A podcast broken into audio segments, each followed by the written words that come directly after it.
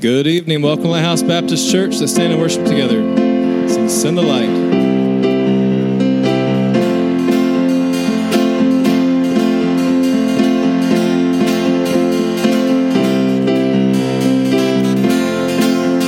There's a call comes ringing, or the restless way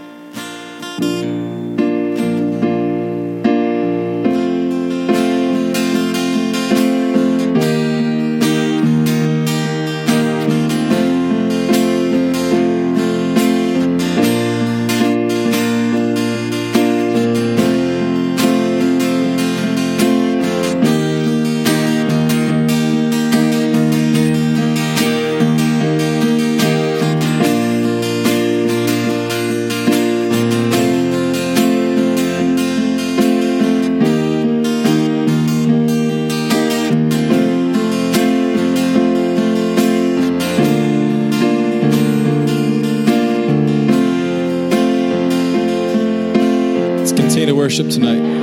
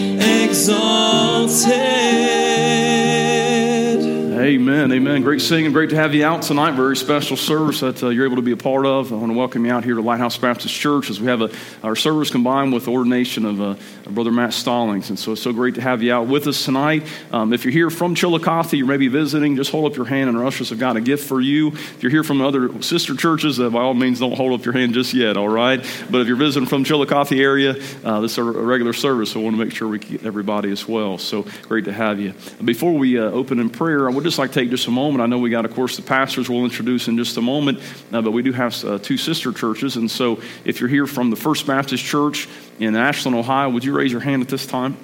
All right, great. Amen. Praise God. Amen.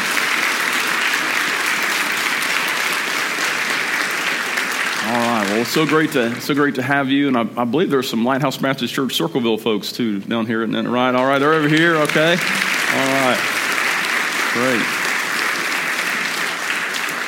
All right. Well, it's good. Well, the rest makes up the, those pastors and those folks from Chillicothe, so it's great to have you out. We're going to have a special guest come and pray for us this time. Pastor uh, Kenny Eastep pastors of the Shawnee Hills Baptist Church in Portsmouth, Ohio. This is uh, Matt Stollings' brother, and so he's going to come and open us in word of prayer. Brother Kenny, would you mind coming and, and open us in prayer tonight? Thank you, brother. Thank you. Amen. You may be seated this evening. Try to keep things moving tonight. Got a lot of ground to, to cover. I uh, would like to give just a, a, brief introduction and explanation about what an ordination is. Uh, we see over in the book of Acts, uh, chapter 13, that when they were faithfully serving in Antioch, the Lord separated out Saul and Barnabas for the uh, gospel work and ministry, and they were separated by the Holy Spirit unto the call that God had on their lives. They were sent forth by the church. And so we find tonight, in uh, like kind, that we seek to do the same thing. The Holy Spirit has deemed fit to separate uh, Brother Matt and his, his family uh, to the gospel ministry, and uh, they have uh, affirmed all the, the giftings and calling. And tonight, what we seek to do is not just to see how much Brother Matt knows. It may appear to be that way. You hear the word interrogation uh, comes to mind, and, and, maybe you get a little bit jittery and a little bit anxious, but none so more than Brother Matt. But uh, he's prepared, I know, and trust that he'll do a great job tonight. It isn't try to, to try to exhaust, you know, how much he knows, but it's to see what he believes and why he believes it. And so that's what we're seeking to affirm uh, tonight. And so, uh, with that in mind, uh, in just a moment, we'll introduce the, the pastors and things. But this time, I'm going to have Brother Matt and Sister Lisa Stollings come. they've been a a, faithful family in our church for many years, have felt the call of God, and that brings us here to this moment in time. Brother Matt and Sister Lisa, if you guys want to come and, and share, give them a hand tonight as they come. I thought maybe you were just going to let me go. I'm not sure why I'm nervous because I have a cheat sheet and he doesn't. but so, hi. Uh, I initially thought that tonight was just about Matt kind of being on the hot seat, and um, then he told me that I had to speak too, so that changed things a little bit. Um, so, first, I just want to thank all the pastors on the council for coming. I know this is a busy time of the year, and just we appreciate how much each of you have meant to him and, and us in our walk. So, we thank you for being here. Um, our family and our friends, both old and new. Um, we just thank everybody for making the trip. And um, God has really blessed us with some amazing people. And uh, we're thankful for that. And everybody's been an encouragement in this, um, you know, except for some of us that just told us we weren't allowed to go. Um, but I know they meant it in love. Uh, but I guess just a little bit about myself. I'll be brief. Um, I didn't grow up in a church home. Um, really didn't learn a lot about the Lord. Um, every now and then, my parents would put us on the Sunday school bus I think, you know, just to more get us out of their hair. But um, uh, we would go some. As a teen, I would go to youth group with a friend every now and then. And even though I know I probably wasn't there for the right reasons, um, God still used that as an opportunity to plant seeds in my heart. So I'm thankful for that. Um, I met Matt when I was 19. We got married when I was 21.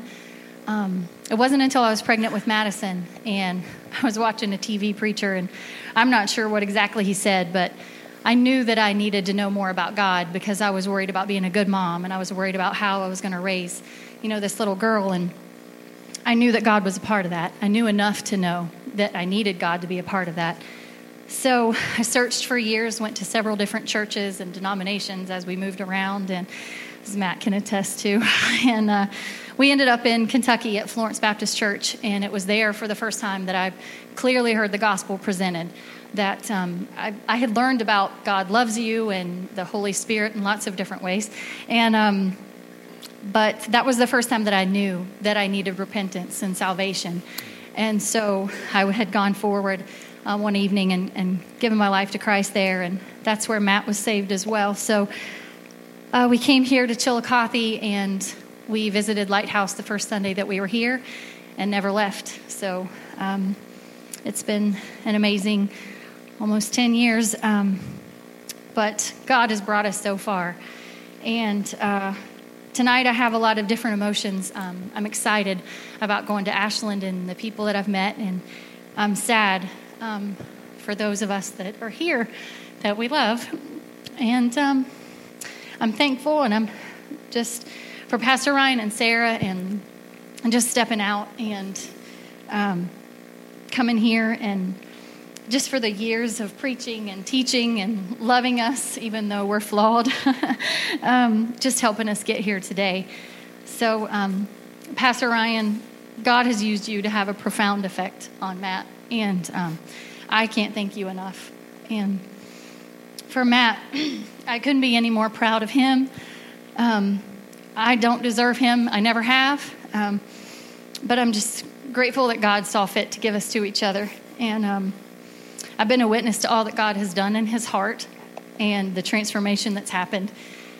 And uh, I'm excited to see the souls that'll be saved and the lives that'll be transformed as he continues to yield to God's leading. So, um, I figured I'd say, I, you know, I love him. I will happily follow you, even if that means going north. Um, anyone who knows me, I wouldn't go north unless God directed it. So, um, but he is an amazing husband, an amazing father, and I know he will be just as amazing as a pastor. So, uh, again, I just thank everyone here for your love and your prayers. Um, our LBC family, our family, um, and for our new family in Ashland for making this trip down and just making us feel welcome. Um, look forward for the years of serving together. So, thank you.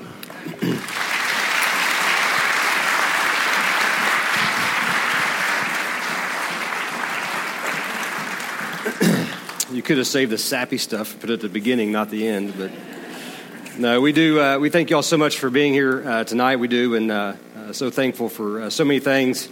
Um, just to piggyback on, on what she said, obviously, um, it was October 2005 when I gave my life to Christ at Florence Baptist Church in uh, Florence, Kentucky. And uh, I joke all the time that you actually can get saved in Kentucky. Uh, it can happen. And uh, we visited that church, and we had been through some things in our family with some with our daughter's health and been through a lot, and I, through that process, was seeking the Lord and trying to find God in all of that, and, and visiting the church. And uh, I white knuckled those pews for a long time and refused to walk that aisle. And, and it wasn't shortly thereafter in October 2005 on a Thursday night when the assistant pastor named Rodney Alexander visited my house and, and I pulled in my driveway. And I was cutting the grass out back. I was covered in grass head to toe and sweaty. And I was like, oh, he's here for me. I know he is because she was already saved. So, I was like, I know why he's here. And so we began to talk in the driveway. And I remember him uh, speaking to me about my eternity and, and, getting that dealt with that night. And uh, I'm thankful for people that fulfill the Great Commission. Amen. So he came out to visit, and so I'm thankful for that. Um, this is harder than ordination. Hey, I held it together. Can y'all just come question me and get this part over with? But um, so thankful for my salvation. I'm thankful for my wife. Uh, this uh, this Friday is 22 years. Uh, she's put up with me, and so. Uh,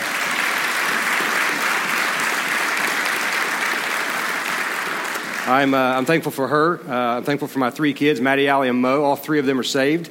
Uh, two of the three baptized. The third one's getting baptized tonight, and so we're excited about that. Um, so thrilled about that. We're thrilled about. Uh, we're, we're, very thankful for this church. Uh, thankful for our pastor, and I had a chance to share this not too long ago in a sermon, and uh, I'm thankful for uh, just the growth that's happened here. Um,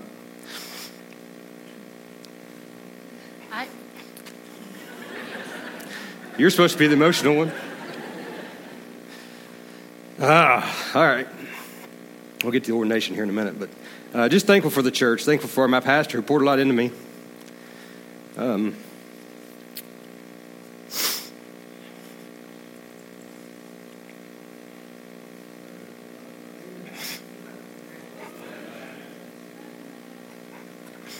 love y'all too. But we're excited. I even love you, Marvin. Look up and you're going to cry and you see Marvin, it fixes it real quick. He's got a face that'll fix that, but uh, it's made for radio. Uh, but anyway, I'm thankful for the church. Uh, I'm thankful for the people here that have helped me a lot over the last 10 years. I'm thankful for a pastor who's poured a tremendous amount into me over the last 10 years. I'm thankful that God still uses imperfect people to do his work. I'm thankful for FBC.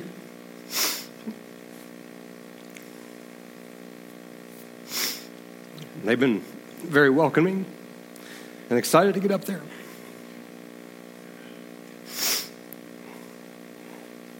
I'm thankful for uh, some people in this room who have uh, really worked in my life to get to this point. Um, it was June 9th that uh, Pastor Ryan preached a sermon out of 2 Timothy 4. I was sharing with the guys a minute ago in the private interrogation and, uh, and was visiting with uh, that message. And he preached that sermon. And um, Paul was going to get up and, and, preach the gospel till he died. And Timothy, you get up and you preach till you die and you keep preaching. And, and that message really broke my heart. We took off on vacation the very next Monday. And that next Sunday, we were in First Baptist Church. Um, and that was in June. Uh, June 9th, uh, Pastor preached that sermon, and June 10th, went to Mohican State Park and took a vacation. And uh, that very next uh, Sunday was Father's Day, and uh, we stopped in First Baptist Church, and God was breaking my heart for ministry and for pastoring. Then we show up First Baptist Church, and Pastor White says he's retiring. I was like, well, that's interesting. Um, but that's not what I was thinking was going to happen. Uh, but we began to continue to pursue God's will in that, and and uh, we came back and we continued to just seek the Lord in that process. And and uh, we had a great summer of ministry working with the youth, and went to church camp with uh, 65 folks going to church camp, and 14 of them got saved, came back, baptized 17s, and I just had a great church camp and a great VBS, seeing souls saved and baptized. And God just continued to work in my heart, and and then in September, uh, Pastor Hudson came and preached a revival, and he preached about an eaglet, and that eaglet getting kicked out of that nest. That eaglet's comfortable, and the eagle pushes it out, and then goes and catches it and puts it back until it learns to fly. And you got to get out of your comfort zone. And that sermon, the Lord just used that sermon to, to, to break me down. I remember visiting with my pastor that very next uh, day and saying, Pastor, I don't know what's going on, but something's going on, and we need to just pray and seek the Lord in this. And so we continued to pray and uh, at that time, still wasn't thinking it was going to be First Baptist Church of Ashland. We were thinking planting a church in Jackson or another town. We were praying over cities. We drove over and prayed in Jackson and, and just seeking the Lord's will in that. But through that process, we just said, you know, Lord, whatever you want, uh, we'll follow your will. Uh, whatever you want us to do, we'll do it. We'll proceed to plant a church in Jackson. If something else opens up along this way, we'll by all means pray and seek the Lord in that process. And it was two days later, a text message came across and said, hey, First Baptist Church needs a pastor. And uh, the person that sent the text mentioned our family by name. And so we are like, well, we have to pray about that. Amen. So we began to pray and then just seek that opportunity out and, and got up and visited with the people of First Baptist Church and visited with the church and uh, just had a great meeting, great leadership, um, great people at First Baptist Church and just loved them from the get go and, and uh, enjoyed the church and got to meet Pastor White and sit down with him multiple times and enjoyed those conversations. And he had nothing but uh, phenomenal things to say about the church. And the process just has been extremely smooth um, been through the, the interview process and all the process, the preaching and the vote, and the vote was a 100% unanimous to be called to be the pastor. And then uh, just, just every step of the way, God's hand's been in it, and so we're excited. Uh, we can't wait to get up there and get going. We're, we're preaching up there this Sunday, and so uh, I'm ready to I'm ready to prepare a sermon. Amen. So um, ready to get going. So we're ready to get uh, get to, to plowing and Ashland. So we're excited. But I'm thankful for uh, there's several men in the room that have, that have been an integral part of that. Obviously, my pastor and then uh, Pastor Hudson as well, Pastor White. Uh, Pastor Nathan, all these guys on the council have played a huge role uh, in, in, in, my uh, development and, and, and, working in my life, and so I'm thankful for all them. Thankful for my family who's here. I'm thankful for them being here tonight. So I'm going to stop so I can get ordained, all right? But um, thank you guys. We are excited. Uh, we can't wait uh, to get to First Baptist Church and get plowing up there and seeing some souls saved. Amen.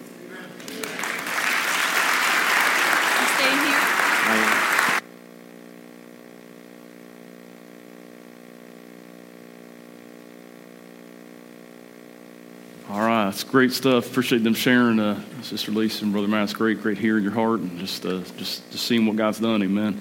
Awesome to be part of that. This time I want to introduce the pastors, and as I call them out, if they want to come up and have a seat there on the council behind me, uh, Pastor Josh Bevan from the Lighthouse Baptist Church in Xenia, Ohio.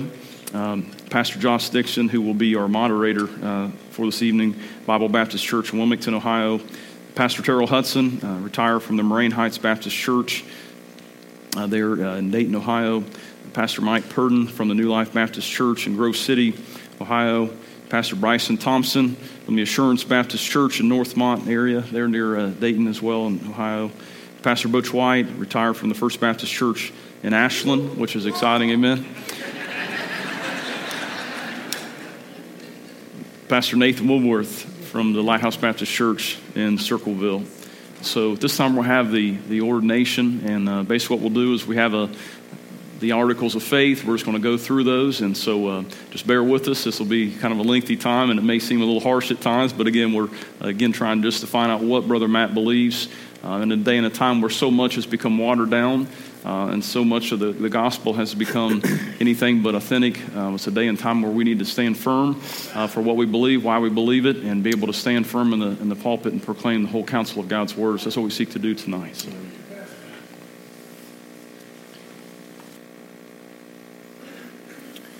All right. It's good to have you tonight. It's good to be here. I'm very honored uh, to stand in this position, in this role. Brother Matt asked me to uh, be the moderator this evening. And I would like to reiterate something that uh, Brother Ryan uh, said this evening. Uh, this is not a test. This is not a test of uh, Brother Matt, but this is a testimony to our Lord Jesus Christ. Amen. Amen? Uh, we're not trying to be hard on him or to question him and trip him up, but we're trying to prove our Lord Jesus Christ. And most importantly, we're trying to prove what truth is. Amen. We live in a world and a society today that is so confused about what truth is. And this is a man of God, as you well know, uh, that believes in truth and stands on the foundation of Jesus Christ. And so we're going to ask some questions this evening to prove what he knows about the Lord. He's got his Bible there, but it's closed. You see that? And for $20, I'll let you open it. yes, yes. But he won't need to open it because he knows exactly what he believes and he knows what he's talking about tonight. And so we're going to work our way down through uh, each pastor, and each pastor has some doctrine here that they're going to ask uh, Brother Matt. And so we'll begin this evening with Pastor uh, Butch White, and he's going to ask a series of, of questions here concerning some doctrine. So go ahead, Brother Butch. Brother Matt, um, first of all, it's always a frightening thing to pass the torch after you've been at the church for a long time. Uh, but uh, I'm excited about you being at First Baptist Church. And uh, you'll love the people. And I think they'll love you too. Amen. Brother Dixon has assigned some questions for us. So uh, these are, don't be, don't be nervous. These are easy questions. Amen. I mean, you could have, uh, the stuff you went through with, with Pastor Bevan, uh, you know all this stuff. so What's your views on the hypostatic union in relation to the supralapsarianism? if you can spell it, I'll explain it. I'm not kidding. yes, I am. Uh, what a, he asked me the same question on my ordination council. uh, I, uh, I was on the ordaining council of your pastor yes, yes, you and his pastor. Amen. So you're going to be a success. Amen. Okay. Amen. What tell us what you think about the Holy Scriptures. Sure. Sure. I believe that we're speaking of the Holy Bible. We're speaking of a collection of 66 books uh, from Genesis to Revelation. I believe these, uh, the Holy Bible does not only contain and convey the Word of God, but it is the very Word of God. 2 Timothy 3 16 and 17 says, All scripture is given by inspiration of God and is profitable for doctrine, for reproof, for correction, for instruction in righteousness, that the man of God may be perfect, thoroughly first unto all good works. We see all scripture, all of it, is inspired, God breathed, and so it is the very Word of God. I believe that the Word of God was given to us supernaturally inspired by God to man. And I see, we see in 2 Peter chapter uh, 2 Peter uh, 1 verse 19 through 21 says we have also a more sure word of prophecy. And the motive on that is we don't need a new word from the Lord.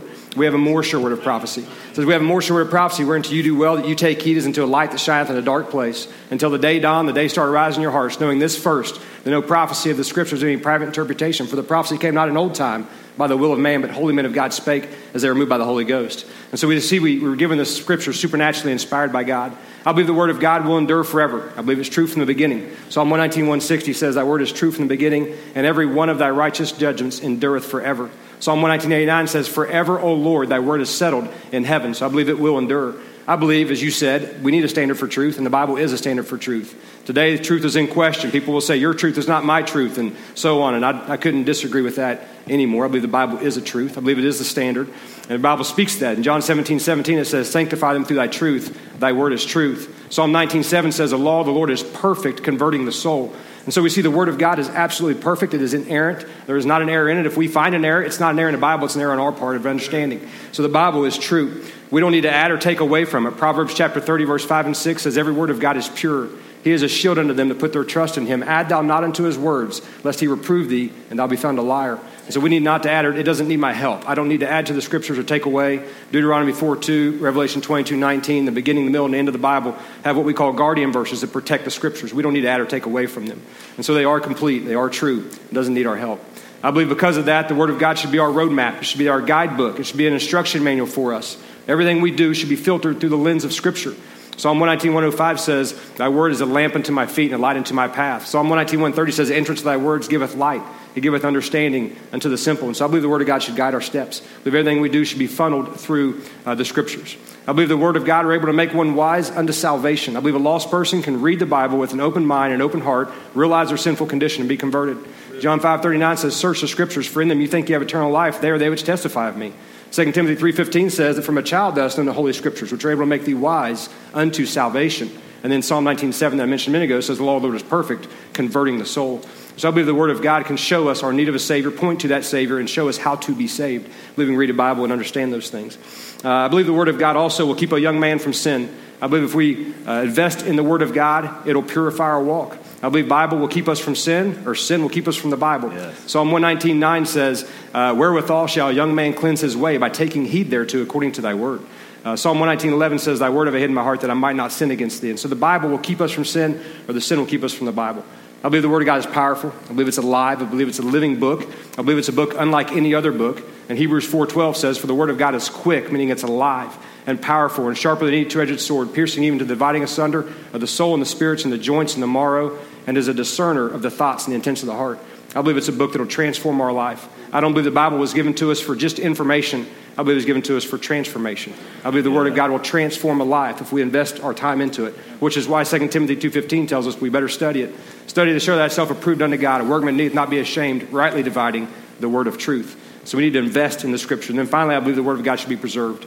Now, the King James Version, I believe, is a word for word translation. It's the version we will use at First Baptist Church of Ashland of all preaching and teaching. Matthew 5.18 says, uh, Jesus said, Verily I say to thee, till heaven and earth pass, one jot or one tittle shall in no wise pass from the law till all be fulfilled. And then one last thing. I said that was the last, but it wasn't. I believe it's a standard in judgment as well.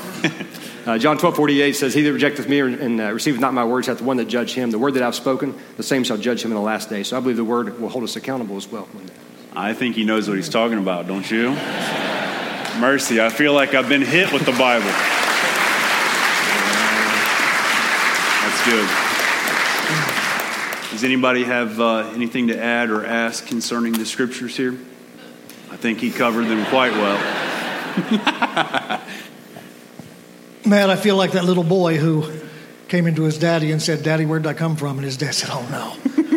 and he went through two hours of telling him biological things, and his little boy said, Joey's from Tennessee. uh, but uh, in, in a paragraph, if Moses asked you, What's the Bible? what would you tell him? What's the Bible? In a paragraph, I would say the Bible is God's word to us. Uh, that is, uh, is the lens in which we should view our life. We should pattern our lives through the Scripture, allow the Scripture to transform our life. Okay. How about we got a plethora of gods around? Who's the true God? I believe there's only one living and true God, and that's the God of the Bible. The God of Abraham, the God of Jacob, the God that we read of in Scriptures. I believe all other gods are fake, false, dead, and, and quite frankly, irrelevant. Uh, I believe the Word of God tells us in Isaiah 45, verse 5, He says, I am the Lord, there is none else. Right? He is the, the only living and the only true God. Exodus 22 and 3 says, I am the Lord thy God, which brought thee out of the land of Egypt, out of the house of bondage. Thou shalt have no other gods before me. So he is the only living and true God. 1 Kings 8.60, he says that all the people of the earth may know that the Lord is God, and there is none else. There are no other gods. They're all dead and irrelevant. He is the one living and true God. I believe that He is creator. Genesis 1 1 says, In the beginning, God created heaven and earth. So I believe our one true God is creator of all things. I believe He's an infinite and intelligent spirit. I believe He's a supreme maker and ruler of heaven and earth. I believe He's all powerful, He's all knowing, He's everywhere. I believe He can do all things. Uh, the Bible makes clear that He is unmatched in every single way. Psalm 90, verse 2 shows He's infinite. It says, Before the mountains were brought forth, or ever Thou hast formed the earth, even from everlasting to everlasting, Thou art God. Jeremiah 10:10 10, 10 says, "The Lord is the true God and a living God and an everlasting King. And as his wrath, the earth shall tremble, and the nation shall not be able to abide his indignation." So we see he's unmatched in every way. Exodus 15:11 tells us he's unmatched in his gloriousness and his holiness. It says, "Who is like unto thee, O Lord, uh, in the, of the gods? Who is like unto thee, glorious in holiness, fearful in wonders, or fearful in praises, doing wonders?" We see he's unmatched in every way. He and he alone contains the attributes that he contains. He is unmatched. Because of that, he is worthy of all of our praise and our worship. Mark 12, 30 says, thou shalt love the Lord thy God with all thy heart, with all thy soul, with all thy mind, and with all thy strength. This is the first commandment. We're called to love him with all that we are, and he is deserving of that. Revelation 4.11 tells us that we're made for him. It says, For thou art worthy, O Lord, to receive glory, honor, and power. For thou hast created all things, and for thy pleasure they are and were created. Love that verse. It's my favorite verse. My wife laughs uh, because it shows us why we're here. We get our mind around Revelation 4.11, life makes a lot more sense. Amen. Yeah. Yeah. 1 Corinthians 10.31 says, Whether therefore you eat, drink, or whatever you do, do it all to the glory of God. And so God is worthy of all of our praise. He's deserving of it, and we're called to live our lives in order to praise Him. I believe in the Trinity. I believe the Holy God is, is uh, one God in three persons, the Father, the Son, and the Holy Ghost. I believe they're equal in every divine uh, perfection and nature, but I, feel, I believe they fill three distinct roles in the plan of redemption. 1 John 5 7 speaks to this. It says, There are three that bear record in heaven the Father, the Word, and the Holy Ghost, and these three are one. So be they're equal in every way. Jesus himself said in John chapter 10, verse 30, I and my Father are one. You see, in the days of creation, Genesis 1.26, it says, let us make man in our image. You see plurality in creation. God the Father, the Spirit, and the Son all present uh, during creation. These are the things I believe about the, the one true God. Gentlemen, anything to add or ask about that? It's pretty thorough. Brother Bush? You explained the Holy Spirit, but tell us about his relationship with you and how he works. Sure. Yep. Holy Spirit, I believe, again, is uh, equal with God the Father and God the Son, uh, equal in every divine perfection, but does fill a, a, a distinct role uh, in the plan of redemption. I believe the, uh, the Holy Spirit is, was active in creation, as I said. Genesis 1 2 speaks of that. Uh, Genesis 1 26, as we referenced, I'll get to that in creation. But I believe he was active in creation. Uh, I believe the Holy Spirit is at work today, restraining the evil one until God's purposes are fulfilled. 2 Thessalonians 2 7 says, For the mystery of iniquity doth already work, only he who letteth will let until he be taken out of the way. And so I believe the Holy Spirit is working today, restraining that evil one until, uh, until the time he is taken out of the way. And we'll get to that uh, later on this evening. Uh, I believe also he does uh, uh, work in the life of the believer. I believe that he is the uh, bears witness to the preaching and, and of, the, of the gospel. I believe he bears witness to Christ himself. I believe he's the agent in the new birth. I believe John 3, verse 5 and 6 says, Verily I say unto thee, except a man be born of water and of the Spirit, he cannot see the kingdom of God. That which is born of the flesh is flesh, and that which is born of the spirit is spirit. I believe that the very moment someone, in October 2005, me, when I got saved, the Holy Spirit indwelled me. That's what we know as a baptism of the Holy Spirit. In Mark 1 8, it says, I need to baptize you with water, but he shall baptize you with the Holy Ghost. And so, the very moment of conversion, the Holy Spirit takes up residence within my life. I get all of the Holy Spirit I'm going to get at the moment of salvation. But throughout my life, I can give more of myself to the Holy Spirit, which is Good. what we know as the filling of the Spirit. Good. And Ephesians 5.18 says, Be not drunk with wine, where is an excess, but be ye filled with the Spirit. And so we can relinquish more control to the Spirit, not getting more of the Spirit. We got it all at salvation. But I believe the Holy Spirit is that agent in the new birth, as we see. I believe the Holy Spirit also seals us until the day of redemption. Ephesians 4, verse 30 says, Grieve not the, the Holy Spirit of God, whereby you're sealed until the day of redemption. Romans 8:14 says uh, that he guides us as well. For as many as are led by the Spirit of God, they are the sons of God. So I believe he leads us as well. He also fulfills many other roles. He teaches and does. Um, he's called our comforter in John 14, 26, 15, 26. And, and so he fills many roles within the life of the believer. Gentlemen. Sufficient. Could you clarify one thing, Brother Matt? You talked about the baptism of the Holy Spirit. Yes, sir. You talked about the indwelling of the Holy Spirit. But clarify that just a little bit. Take, take a half step there in clarification.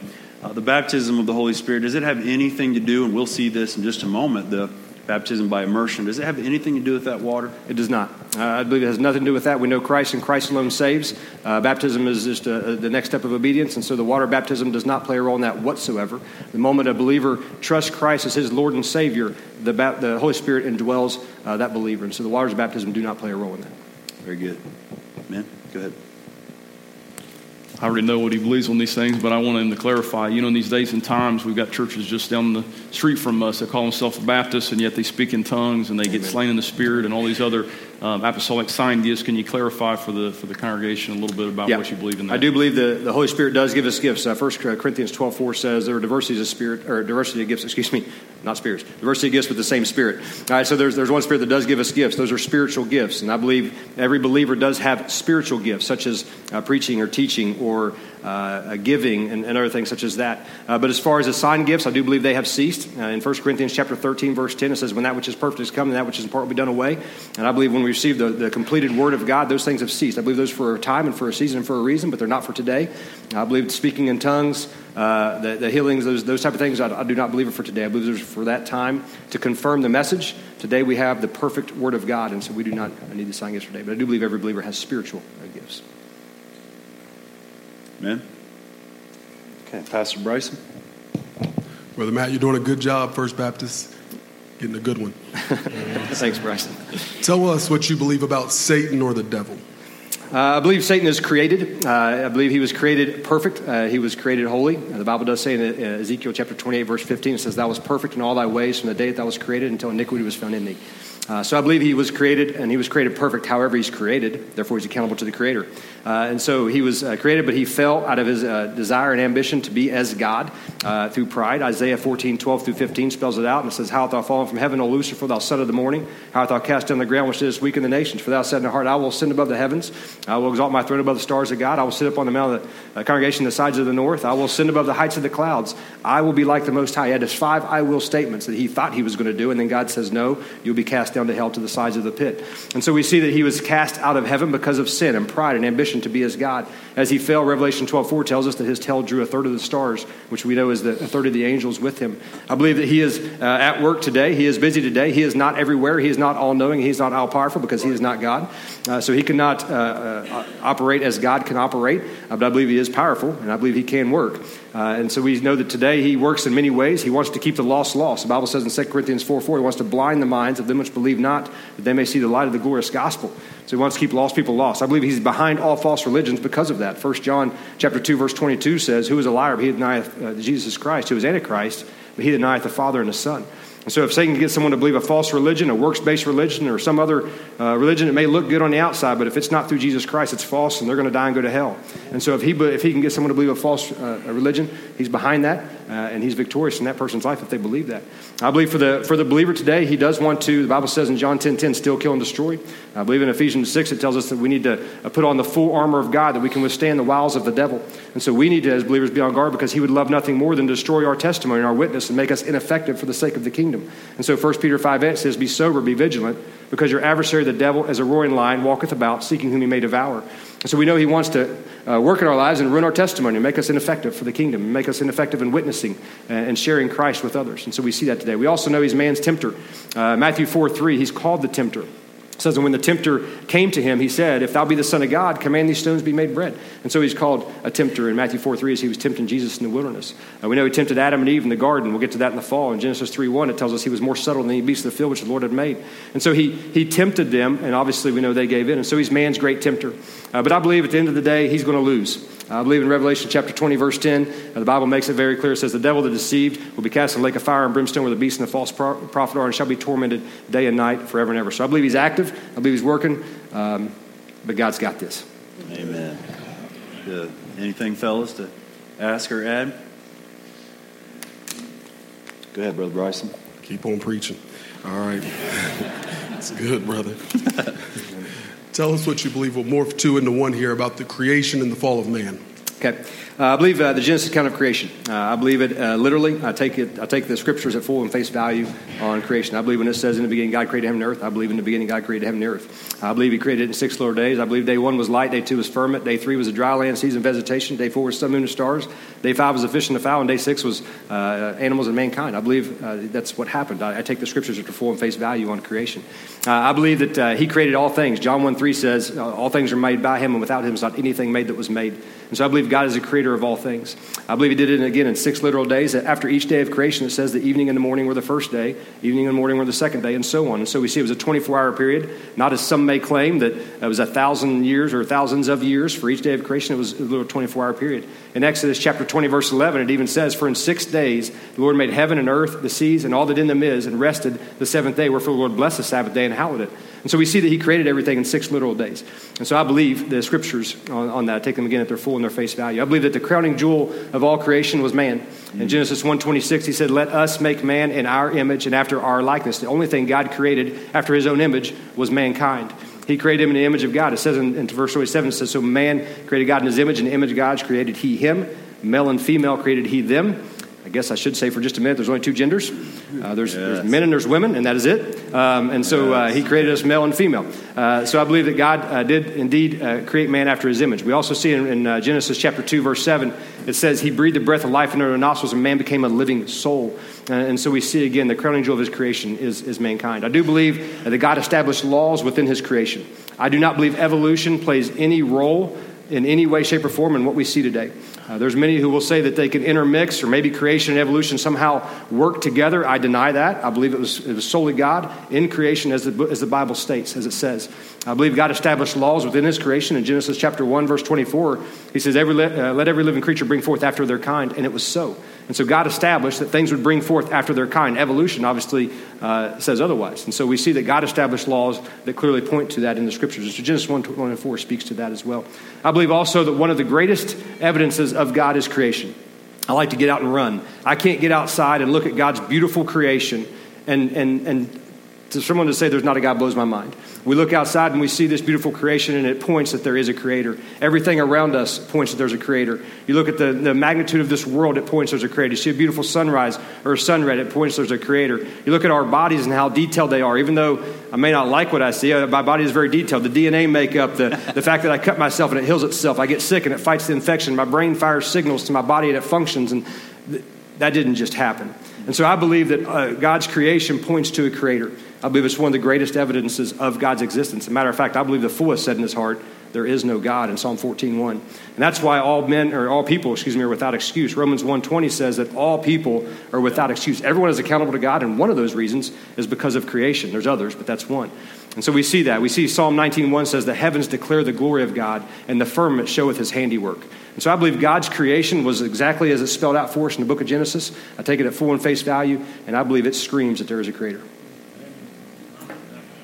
Oh, follow man. Sorry, there's two questions there. I was just going to bypass that, Bryson. Um, I believe that man obviously was uh, the crown jewel of creation. I believe man was created innocent under the law of his maker. Uh, I believe that the, uh, in Genesis 1:31, when he was finished, he said it was very good. And there's nowhere in Scripture God calls sin good. Uh, so clearly, man was created innocent, uh, but we do know that man fell. In Genesis 3, we, we read of that fall. We know that Satan came and tempted Adam and Eve. He came in the form of a serpent. Genesis 3 1 says, Now the serpent was more subtle than any beast of the field which the Lord had made, and said to the woman, Yea, hath God said, You shall not eat of every tree of the garden, and put a question mark where God put a period, and began to doubt and bring doubt into the minds of, of Adam and Eve, and began to question, uh, make them begin to question the word of God and what God said. We know they tripped up, they fell, uh, and you know the rest of the story. Sin has come in. And now I believe all the problems we have in this world today stem from sin. Uh, we look around this world, the problems with marriages is sin. The problem with diseases is sin. The problem with relationships is sin. The problem with our society is sin. It all stems from sin. Sin came in at the fall of man, and I believe sin has passed all the way through the generations and will only continue to do so. We are sinners from the beginning. Romans 5.12 says, Wherefore is by one man sin entered into the world, and death by sin. So death passed up all men, for that all have sinned. And so we see that sin began and is only going to continue. We see in Psalm 51, verse 5, that we are sinners from birth. It says in Psalm 51, 5, David says, uh, Behold, I was shapen in iniquity, and sin did my mother conceive me. And so we're, I don't believe that we were born innocent and we sin and become sinners. I believe we're born sinners. And just go hang out in the nursery and you'll figure that out real quick. so I believe we're born uh, sinners and therefore we sin. It's our nature. We are totally depraved. Bible says, uh, thirdly, that we're sinners by choice. We make choices every day uh, to sin, whether that's in deed, thought, action, or sometimes by doing nothing. We have sins of omission because there's things we should be doing that we don't do. And so there we clearly we are all in sin. The Bible says in Romans 3.23, for all have sinned and come short of the glory of God. Romans 3.12 says there's none doeth good, no, not one. There's none righteous, no, not one. Right? So I believe we are all under sin uh, because we're sinners from the beginning. We're sinners by birth. We're sinners by choice. And I believe that man is not inherently good. Romans 7.18, the Apostle Paul says, uh, For I know that in me, that is in my flesh, dwelleth no good thing. For the will is present with me, but how to perform that which is good, I find not. And I'm, I'm with Paul on that. Amen. Let's We about to fall, man. Very good. Man, anything to ask? You want to get a drink of water there, Brother Matt? Yeah, I do. Yeah. I didn't realize you're kind of a speed talker, too. You go fast. Huh? Amen. You get about three messages in in one setting. You're doing a great job, Doug. Thanks, Josh. Doing great. Uh, Pastor Terrell, we've got a few here. Why don't you uh, ask a few questions? Uh, Brother Matt, the, uh, we're in a season when there's a great emphasis on the birth of Christ. Amen. Uh, some churches and preachers say it was virtuous or unique, mm-hmm. but they will not say he was born of a virgin. What do you believe about that? Yeah, I believe this is a, a crucial doctrine uh, because I believe it, it, confirms and secures the deity of Christ. Uh, I believe that Jesus was born in any other way than what the Scripture prescribes, and he would not be God. Mm. Uh, but he was born in the manner in which the, the Scriptures uh, prescribe. I take it at full and face value. I do believe that uh, Jesus was indeed conceived of the Holy Ghost in the Virgin Mary, as the Bible says. Isaiah 7:14 prophesied it and says, "Therefore, the Lord Himself shall give you a sign: Behold, a virgin shall conceive and bring forth a son, and shall call his name Emmanuel, which means God with us." And so it's God, uh, 100% God, 100% man with us. Amen. And it also says in Matthew chapter 1, verse 18, now the birth of Jesus Christ was on the wise when Mary, his mother, was espoused to Joseph before they came together. She was found with child of the Holy Ghost. And so I believe wholeheartedly that Jesus was born in the way that the scripture prescribes. And I believe because of that, it confirms his deity. And that's important because if he was born in sin, then he's a martyr, not a savior. And so I believe that is important because it, uh, conserves his deity. Uh, John uh, chapter, or excuse me, Mark 1 1 says the beginning of the gospel of Jesus Christ, the Son of God. Not a Son of God, the Son of God. I believe he's 100% God, 100% man, born unlike any other. And that's what I believe about the virgin birth. Very good. Go ahead, Brother Terrell. Bible speaks about atonement or the atonement for sin. What's it talking about when it says that, and how's that accomplished? Yeah, I believe salvation is solely of grace through faith. Ephesians 2 8 9 says, For by grace are you saved through faith and not of yourselves as a gift of God, not of works, lest any man should boast. But also see that in the scriptures that uh, Jesus himself made an atonement for our sin. He became sin for us who knew no sin, that we might be made the righteousness of God in him. And so the wonderful work of Christ upon the cross atoned for our sin. He did a work on the cross that we could never accomplish on our own. I could never overcome my own sin. A perfect, holy God had to do that for me. And on that cross, the Bible tells us that he took our sin upon himself the just dying for the unjust, the innocent party dying for the guilty. And you see that theme running all throughout Scripture. With Adam and Eve, you see it. They covered themselves with fig leaves, and God uh, killed an animal covered with animal skins. Innocent party dying for the guilty. We see that over and over again. Uh, 1 Peter 3.18 says, uh, Christ also hath once suffered for sins, the just for the unjust, that he might bring us to God, being brought to death in the flesh, but quickened in the spirit. And so we see that he bore our sin upon the cross. Uh, we, we see that all throughout uh, the text. John 1 29, it says, Behold, the Lamb of God, which takes away the sin of the world. Uh, and again, Isaiah 53, verse 5 says, He was wounded for our transgressions, He was bruised for our iniquities. The chastisement of our peace was upon Him, and with His stripes we are healed. Yes. I believe that the work of Christ on the cross made full atonement and satisfaction for our sin. 1 John 2 2 says, And He was a propitiation or the payment for our sins, and not for our sins only, but for the sins of the whole world. I believe on that old work of cross, Jesus died for all sins, for all time, for all who will believe. I believe that the debt and the price of sin was satisfied on the cross in the perfect work of Jesus Christ. Jesus said you must be born again. When we talk about the new creation or the new birth, perhaps if you were just speaking to a lost person that knew very little about the Bible, how would you tell him how to be saved? Yeah. Uh, Jesus, amen. Uh, there is definitely a new, a new birth that must take place. One must be born again. John 3 3, Jesus said, Very last thee, uh, except a man be born again, he cannot enter the kingdom of God. And so we must be uh, born again. There must be a new birth in Christ. In October 2005, when I gave my life to Christ, that was my spiritual birth, a new birth. I was born again in Christ, and it's immediate. Uh, it's an immediate thing that takes place. Uh, John 3, verses 6 and 7 says, That which is born of the flesh is flesh, that which is born of the spirit is spirit. Marvel not that I say unto you, you must be born again. Uh, and so there must be that new birth. 2 Corinthians 5.17 says, Therefore, if any man be in Christ, he is a new creature. Old things have passed away, and behold, all things have become new. Ephesians 2 1 tells us kind of the same thing. You were, and ye, uh, and, and ye hath he quickened or made alive, who were dead in your trespasses and sins, immediately moving from death to life, that new birth. And so I believe a new birth is crucial. We see that in the, in, in the text.